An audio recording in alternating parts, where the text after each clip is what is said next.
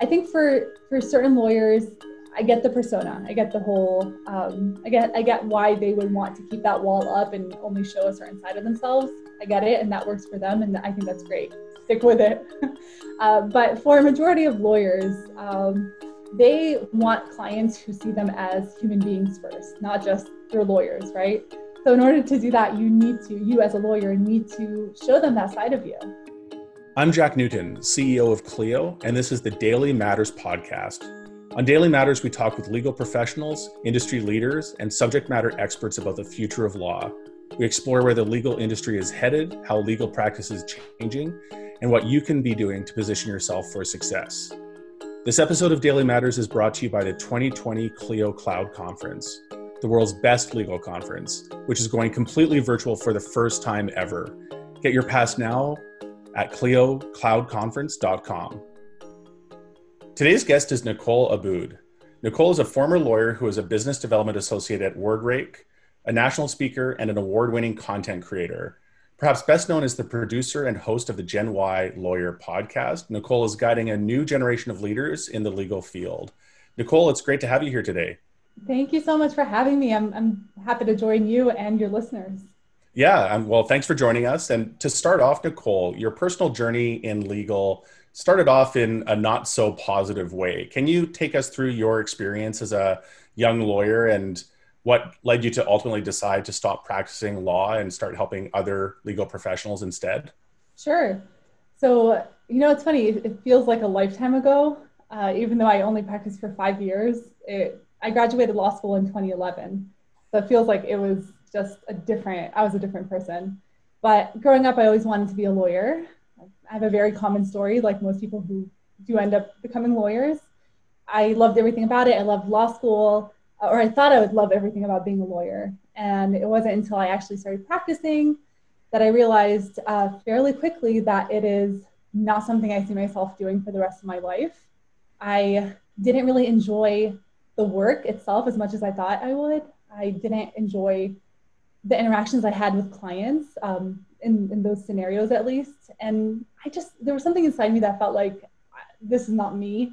And it's not mm-hmm. really using my skills or personality or what have you to the best of their abilities. So after about five years of working for a firm and then working for myself, um, I decided to just take the plunge and start a business instead. And I quit. And what was the, before we get onto the business you started, what were some of the things that didn't line up with what your expectations were when you got into practice. You know you obviously had this vision of what you thought being a lawyer would look like and there was some level of, of dissonance once you got mm-hmm. into practicing that things just didn't line up with the way you expected they would. What what were some of those things? Yeah. Uh, you know you think after all this time i'd have a better answer but i think i just wasn't happy being a lawyer, and I didn't even enjoy telling people I was one. Um, I, uh, I don't know. At the end of the day, I didn't feel, and I hate to use this term, I didn't feel fulfilled. I felt like I was just yep. kind of doing everything uh, I had to, but I wasn't enjoying it, and I would dread waking up the next day and going into the office to do that work. So I, I, I don't know. Other than it just did not feel right, and I sometimes you just can't really describe certain emotions, and I think that's what it was. It didn't um, align. And then uh, what, what happened next? What what business did you found? Yeah, so while I was still practicing, I wanted to start creating content because I had been reading about marketing and content marketing specifically. And when I opened my own practice about three years into being a lawyer, I wanted to focus on a certain segment uh, or a certain industry, and that was the fashion industry because I'm in LA. I, I love that uh, industry. So I thought, why not tailor my legal services to that market. So I thought, okay, I need to create content to get my name out there because I'm a young lawyer. I have no money. I can't really spend a lot of, like, I can't spend on ads or anything. So I thought I'd start a blog, which I did. But that blog soon, I quickly realized that writing all day for work and then writing some more after work was also not enjoyable. So I thought, what other types of content can I create? And I stumbled upon podcasts. They were fairly new. This was about 2015. And they definitely weren't as popular as they are today, although they've been around for much longer, way before 2015. So I thought, let me start a podcast. But instead of focusing on the practice that I was doing, let me focus on something that I'm actually really passionate about, and that is helping other young lawyers who might be feeling what I'm feeling. And again, at that time, I was really unhappy. I was just kind of doing it because I'm like, I went to school, I need to give this a shot. So I thought I'd reach out and speak with young lawyers who were practicing in interesting ways or uh, who left the practice of law and they're doing something else with their degree and they're happy. Mm-hmm. Uh, so I figured, you know what, let's set up a podcast. I Googled how to do it, uh, watched all the YouTube videos I could, and started the Gen Y Lawyer. And then started having conversations with young lawyers across the US. Um, and then I think about three, maybe two or three years into that, I started getting a lot of other lawyers reaching out to me asking me to help them set up their own podcasts uh, and just help them figure out what theirs should be about, the technical, like all the technical aspects of it. And I think I, I that kind of made me stop and think, you know what, all these people are asking me for help. I'm doing it for free because they're my friends and I want to help them. Yeah. So why not make a business out of it? so I kind of eventually put a price tag on it and started turned it into a business. And we we started doing um, content marketing and helping other lawyers with their podcasts and their videos. Uh, and we'll, we'll talk a little bit more about that part of the journey. And, and by the way, congratulations on the podcast. In, in 2016 and 17 and 18, it was recognized as one of the top 100 blogs and top legal podcasts by the ABA. And, and you obviously had a, a great run there. Tell mm-hmm, us what some you. of the what were some of the big takeaways for you from that that experience of, of doing the podcast and from the the conversations you had over that time frame sure so I, I, think a lot of the lessons I learned were ones that I took personally, not so much what the lawyers were saying, what my guests were saying, even though everything they said, their advice was phenomenal. Uh, it was more what I learned about myself. And I think I learned how to become a really great listener. And I learned the importance of being an active listener. And I think when you're a host, a podcast host or video host, you're forced to, a lot of times you're listening just so you can respond. Um, but it really made me step back and listen to what people were saying and actually come up with a thoughtful answer or another thoughtful question to follow. So I became very good at listening, which is very underrated in the legal profession. yeah. Um, and then I think I just uh, literally and figuratively found my voice. I was able to connect with people who, who my message resonated with. They reached out. I started building a community, which was from scratch, and that was amazing because I felt so lonely for the longest time. So I was able to really establish, um, I guess, a name for myself just by being myself and sharing my story my message. So it helped me build a brand. And it, it, it sounds like in, in the process of finding this this audience, you went from maybe thinking you were alone in in feeling this lack of satisfaction and engagement with your legal career and and found many other gen y lawyers that had the same feelings and same emotions that that you did. Yeah definitely. And i think that's what i mean a lot of lawyers feel isolated in this profession for whatever reason. And uh, it's becoming more common to talk about these things now whether it's through a blog or just face to face with other people other lawyers um, or through a facebook group. Like now people actually speak up and talk about things that bother them whether it's mental health or substance abuse but uh, it wasn't like this a few years ago, and we still have a long way to go, anyway. So, but I found that through, yeah, through just speaking up and mentioning or just saying that you have an issue or something's bothering you, you more than likely will find someone else who is going through the same thing. You can commiserate together, um, but also you end up helping people who don't step forward and or who aren't at that point where they can step forward and say they're dealing with that issue too. So. And what led you to ultimately wind down the podcast in the the fall of 2019 and, and maybe tell us about how that uh, directly or indirectly led to your most recent chapter which is joining wordrake. Yeah it's um it's still a little sad when i think about it but it so after about four and a half years i just felt like i had a lot of amazing conversations. I had all the conversations i think i needed at that point and it just felt like a good time to just end it, to end the show. Um, I think a few things were happening. A, a, lot more podcasts were emerging, which which is fine. Um, it's definitely good to be already established. So we had we had a listener base, but I think I started seeing a lot of very similar conversations happening out there. And I thought, you know what? I've given this this podcast everything I had creatively. I've met a lot of amazing people. I've grown. I've changed myself uh, and where I was in life, and it was just a good time to walk away on a high note. Sometimes you just have to yep. kind of wrap things up, right? So it was a good time. That's right. Back to the the Seinfeld uh, frame of mind. Leave leave on a high high note. Leave them wanting more. There you go. I always appreciate a good Seinfeld reference. and uh, tell us about your your your latest uh, adventure, which is is joining joining WordRake. Yeah, and it is quite an adventure. So I uh, I was so I still had Abboud Media, which is the business. I still had podcasting clients that we were producing shows for, uh, even after my my podcast ended. But earlier this year, I uh, this 2020, I um, got the feeling that I really wanted to be part of a team again. I had worked alone. I had independent contractors when I was um, running the production company, but I really wanted to be part of a company. Uh, and I think I I speak about leadership so often, but I I'm not really in a company to see how it works from the inside out. Uh, I can only guess how it's working based on what I see. So I really wanted to dive in and see what leadership, what great leadership looked like from the inside out. So I was on Twitter and I happened to see Ivy Grey, who is my supervisor now. She posted that there was an opening.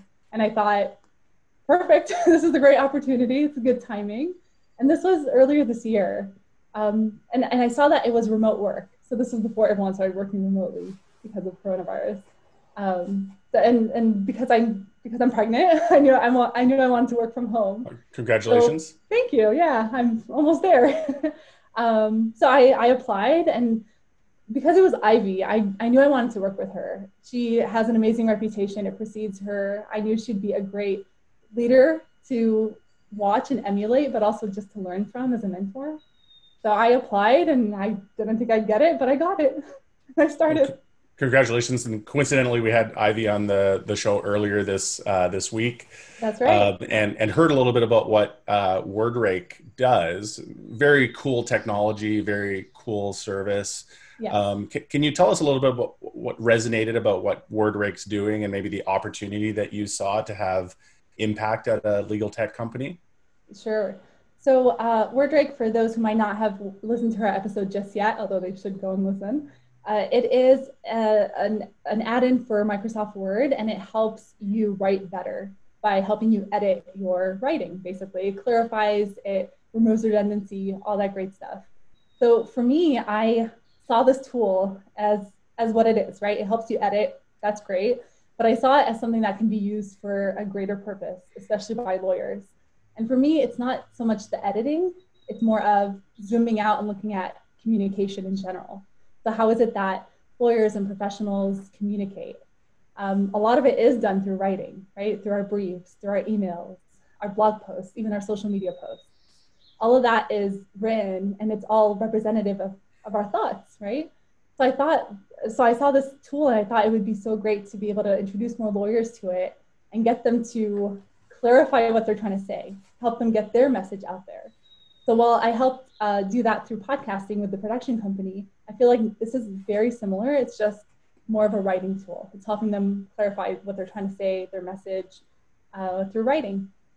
So, and, and because it's a business associate uh, or business development associate position, I, I mean, that was perfect for me. I knew I'd be reaching out and meeting new lawyers and just talking to people all the time, which I love doing so yeah, it was it was a great opportunity to combine my love for communication, I guess, and helping lawyers um, just be better at what they do.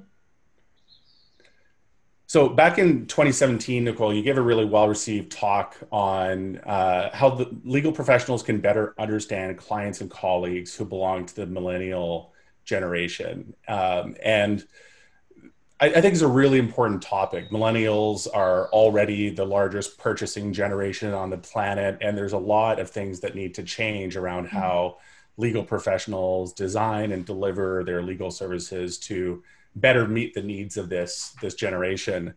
Um, can, can you share some of the the highlights from your your Clio Cloud conference talk and in, in the intervening three years, maybe as well, that feels like a lifetime ago, are there some new insights or some new dynamics around working with millennials that you think uh, you would you would factor into the talk if you were to give it again?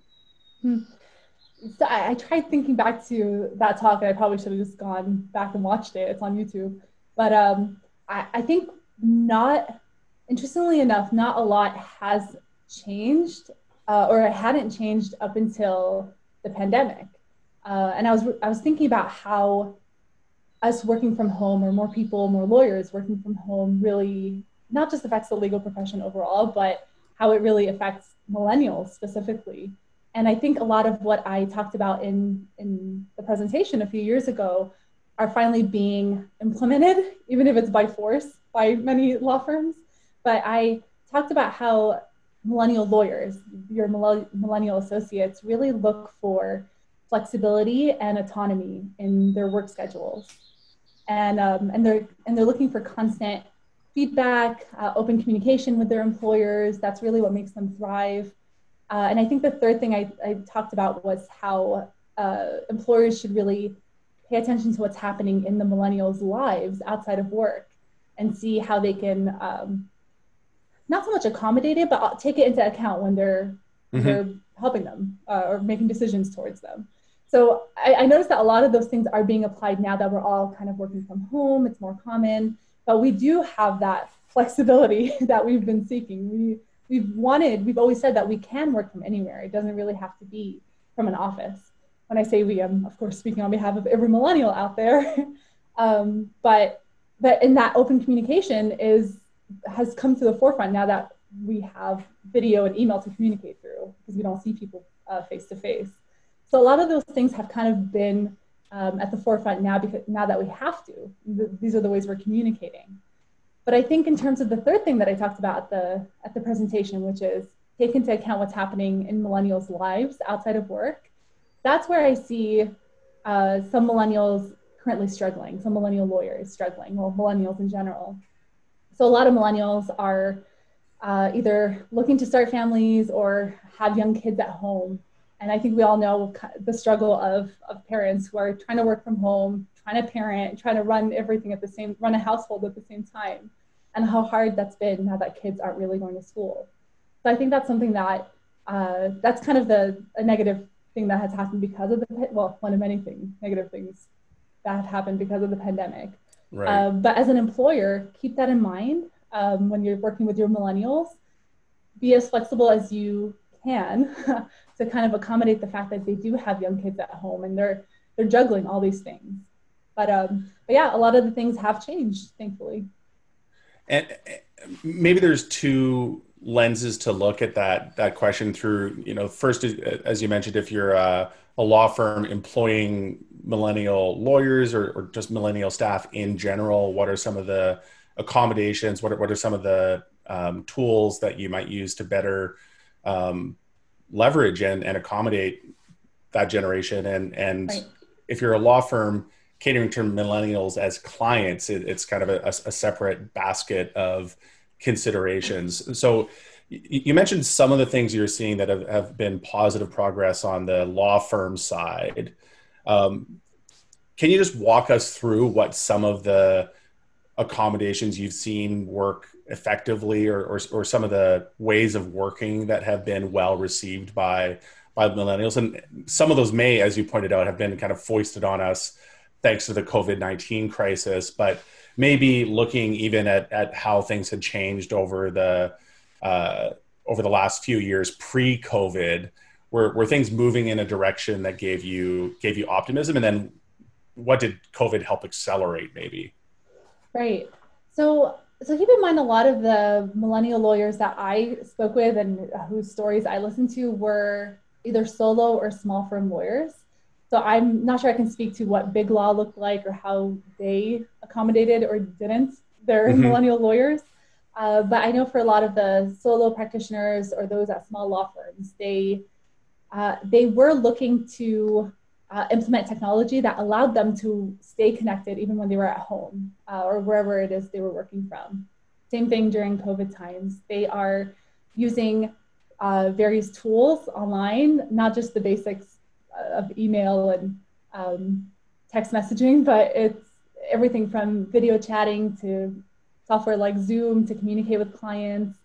Uh, I see a lot of millennial lawyers uh, having a lot more FaceTime with their clients because they're easily accessible through uh, through their phone, through email, through whatever video platform they're using. Uh, I think a lot of them have implemented software that allows them to access their documents as well. I imagine the same for Big Law. Anything that allows them, like the cloud, anything that allows them to access whatever they had in their office, just replicate that at home, uh, easily easily accessible. But yeah, I think it's I think it's really technology. That's what they're relying on, right? Like how how can they replicate that office feeling that at home and make sure that the experience is seamless for the client because the client doesn't really care on their end how it is that they can reach their lawyer. They just want to be able to reach them, uh, know what's going on with their cases. And and do you think from the client perspective, there's significant changes in, in how you want to approach interacting uh, a, with a client that's a millennial as opposed to one that that isn't? Um, yeah, I think the major thing is keeping communication channels open with clients, and that applies for a lawyer of any age, really, of any generation.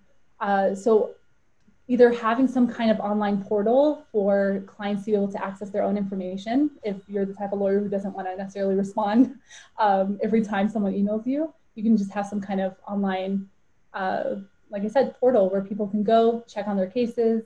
Um, but i think being available is very important and that looks different for every person. Uh, when i say that i don't mean be available 24 7 but definitely be more available than just 9 to 5 uh, I know clients obviously know we're all, well, for the most part, we're all kind of working from home. So we are potentially easily accessible 24 7. But as a lawyer, just be communicating, overly communicating with your clients. I think that's probably the best advice I can give. I'd love for you to talk maybe about the role of, of authenticity as well. And and you, you mentioned earlier in the podcast that you know lawyers in, in many ways are trained to be you know, a little bit kind of robotic and and you know have have a bit of a persona that they they project out. And in, in some of the conversations I've had with with clients over the course of the COVID pandemic, they've, they've talked about the the fact they've liked seeing this more personal side of their of their lawyer, and similarly, lawyers have found themselves being more comfortable showing a bit more of their their real selves, and um, people get a glimpse into uh, our, our, private lives a little bit. Our, our kids or our, our, dogs or cats wander into our right. our Zoom frame and and so on, and it, it feels like um, you know both clients and lawyers have realized that maybe there can be a more personal relationship in that legal interaction. Can you speak a little bit about whether that you know resonates with you and whether you think that's especially relevant in in this millennial uh, perspective that we're talking about here? Yeah no, that definitely resonates with me. I and I've kind of always been of that mindset, um, even before it became more popular to be authentic and open. But I I think for for certain lawyers, I get the persona. I get the whole. Um, I get I get why they would want to keep that wall up and only show a certain side of themselves. I get it, and that works for them, and I think that's great. Stick with it. uh, but for a majority of lawyers. Um, they want clients who see them as human beings first, not just their lawyers, right? So in order to do that, you need to, you as a lawyer need to show them that side of you. And there are many reasons to do that. Uh, from a marketing perspective, you never know what a client or potential client will connect with you over. So for it, it could be they have the same type of dog or they're runners as well, or they enjoy the same type of wine. so whatever it is that you're able to show from your non-legal side, that can really only help you get clients, assuming you're not posting or showing some crazy side of yourself. right. Um, but um, but yeah, clients want to work with other human beings. They want to know that you are competent, which of course you got to walk the walk as well. But they they also want to see that fun side of you. And you're right. Now that a lot more lawyers are around their families or they're at home or whatever it is that they're doing now that they're not just in the office 24 seven uh, potential clients and current clients are able to, assuming the lawyers are posting and sharing this information, they're they're able to see that more authentic human side, um, and I think it just humanizes lawyers in general. It, it's no surprise we have a bad reputation. I don't think we deserve it.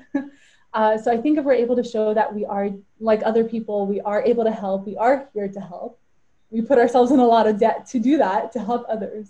So um, so yeah, anything that will help break down those barriers, make lawyers less intimidating, make them let, seem less robotic. I'm I'm definitely a huge fan of that.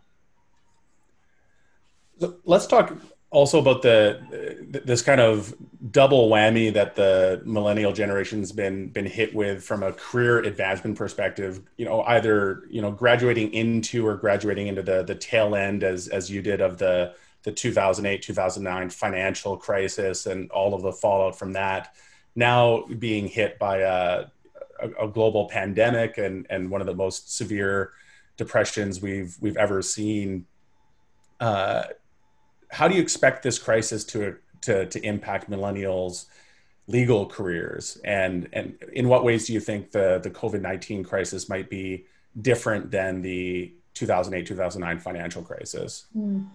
well to, i guess to answer the second part first i think the one major way it's different is now we kind of have hindsight um, we were we did go through the 08 recession um, so we we kind of see how that we see how that played out essentially, right? Yeah. And you're right. So I, I, graduated 2011. We were still reeling from it, and I, when I graduated, I managed to get a part-time job only as, as an associate, and that was better than most of my friends. So it was bad. The economy was bad, uh, but I think a few things. It did get better, right? It did get better eventually. So I know a lot of lawyers don't want to hear this right now, but maintaining some ounce of optimism is always good, knowing that it will hopefully get better. Uh, but I also see a lot of great opportunity right now. Um, I think that there, whether you're a young lawyer who already has uh, a job, you're already working for a firm, you have your own firm, or you're looking uh, for something. I think paying attention to what's happening in um, just in the economy right now, paying attention to what uh, issues a lot of people are having legal trouble with, and if you're able to kind of shift your services to help those people, or if you already work in an area that's uh, a practice area that is in need right now, uh, really going full force on that right now. So pay attention to landlord tenant issues. That's that's a lot of issues. There are a lot of issues there now, right? So if you can again tailor your services to help those people, there's a lot of opportunity. Um, and you know, I've spoken to a lot of millennial lawyers who have their own practices. They're my friends. They're all doing really, really well knock on wood, business is booming, which is not what I expected when I asked them. I thought things would have slowed down uh, because of the pandemic, but they are as busy as, as ever. So that goes to show you that people need help, they need legal help right now. So if you can find those opportunities, um, whether it's pro bono or paid, definitely go for it. And as you pointed out, at least in some practice areas, and it's pretty easy to, to guess at which those might be, but if you tailor your services for people that have been impacted by COVID nineteen in those specific practice areas, there's there's going to be, if there's not already, a tsunami of demand in those in those areas. That, as you pointed out, you might need to get creative in terms of how you price and package and deliver those services. But there is an enormous opportunity there. Right. Exactly. And it's not to be seen as taking advantage of the situation at all. Although I've, I've seen a lot of legal ads that were a little borderline like it was too soon kind of thing right. uh, but no especially in the estate planning realm but i think uh, as a lawyer this is you have these you have this knowledge and your the skill set so you need to use it to help people in this time so i, yeah, I think there's a genuine need out there exactly um, and maybe that's a great way to lead into our, our final question, Nicole. On your LinkedIn bio, you say that lawyers are exceptionally qualified to help people, or I'm sorry, on your LinkedIn bio, you say that lawyers are exceptionally qualified to help change society for the better and leave this world a kinder place. And I, I think it's a great way of framing uh, at least the aspirational state of what the, the legal profession can be doing and the kind of impact it can be having. Can you tell us a little bit about what what's behind that statement? Why you feel like lawyers have the opportunity to make that impact, and and more importantly, where do you think lawyers have the biggest opportunity to have that impact today? Sure. So I I don't know if you can tell I'm a huge lawyer cheerleader. I I think lawyers are great. I tend to surround myself with amazing ones. I'm I'm sure there are different kinds out there. so I'm a huge fan of uh, lawyers in general and what we can do, especially for the world. But uh, I actually updated that LinkedIn bio not so long ago. It was at the height of the uh, Black Lives Matter movement, uh, so about a month or so ago, and I I just remember feeling really well. I was really scared as to what was happening. I was really concerned, and I remember seeing a lot of my lawyer friends just posting uh, how they're helping, and it got me mm-hmm. thinking about how lawyers really are in the best position to help society because we know the law, uh, we're tasked tasked with upholding it, and if you look at most of our leaders, either in government and uh, well, in law firms and different companies, a lot of them are or were lawyers, right? So we lawyers find themselves in leadership positions in every every sector, every industry. Um, so I really think that there we have this responsibility to not only help others, but to really move society forward, whatever that looks like. Um, and I think I think one place, well, before anything, before we can help other people, I really think we need to turn uh, our sights inwards to our own profession first and start working to make it better um, before we can really help other people. So I think uh, I think seeing changes in terms of more diversity, um, mm-hmm. more inclusion, more belonging, um, just making it more representative as a profession. I think that's probably where we need to start working first, and then uh, eventually all that goodness overflows out to society as well. Well, it's a great note to, to end on and an optimistic note to, to end on. I really appreciate you joining us today, Nicole. Thanks for the great conversation. Thank you so much for having me. Thanks for joining us on Daily Matters, a podcast from Clio. Rate and review wherever you get your podcasts and subscribe so that you never miss an episode. Daily Matters is produced by Andrew Booth, Sam Rosenthal, and Derek Boland, and hosted by yours truly, Jack Newton. Thanks also to Clio, the world's leading cloud based legal technology provider, for supporting this podcast.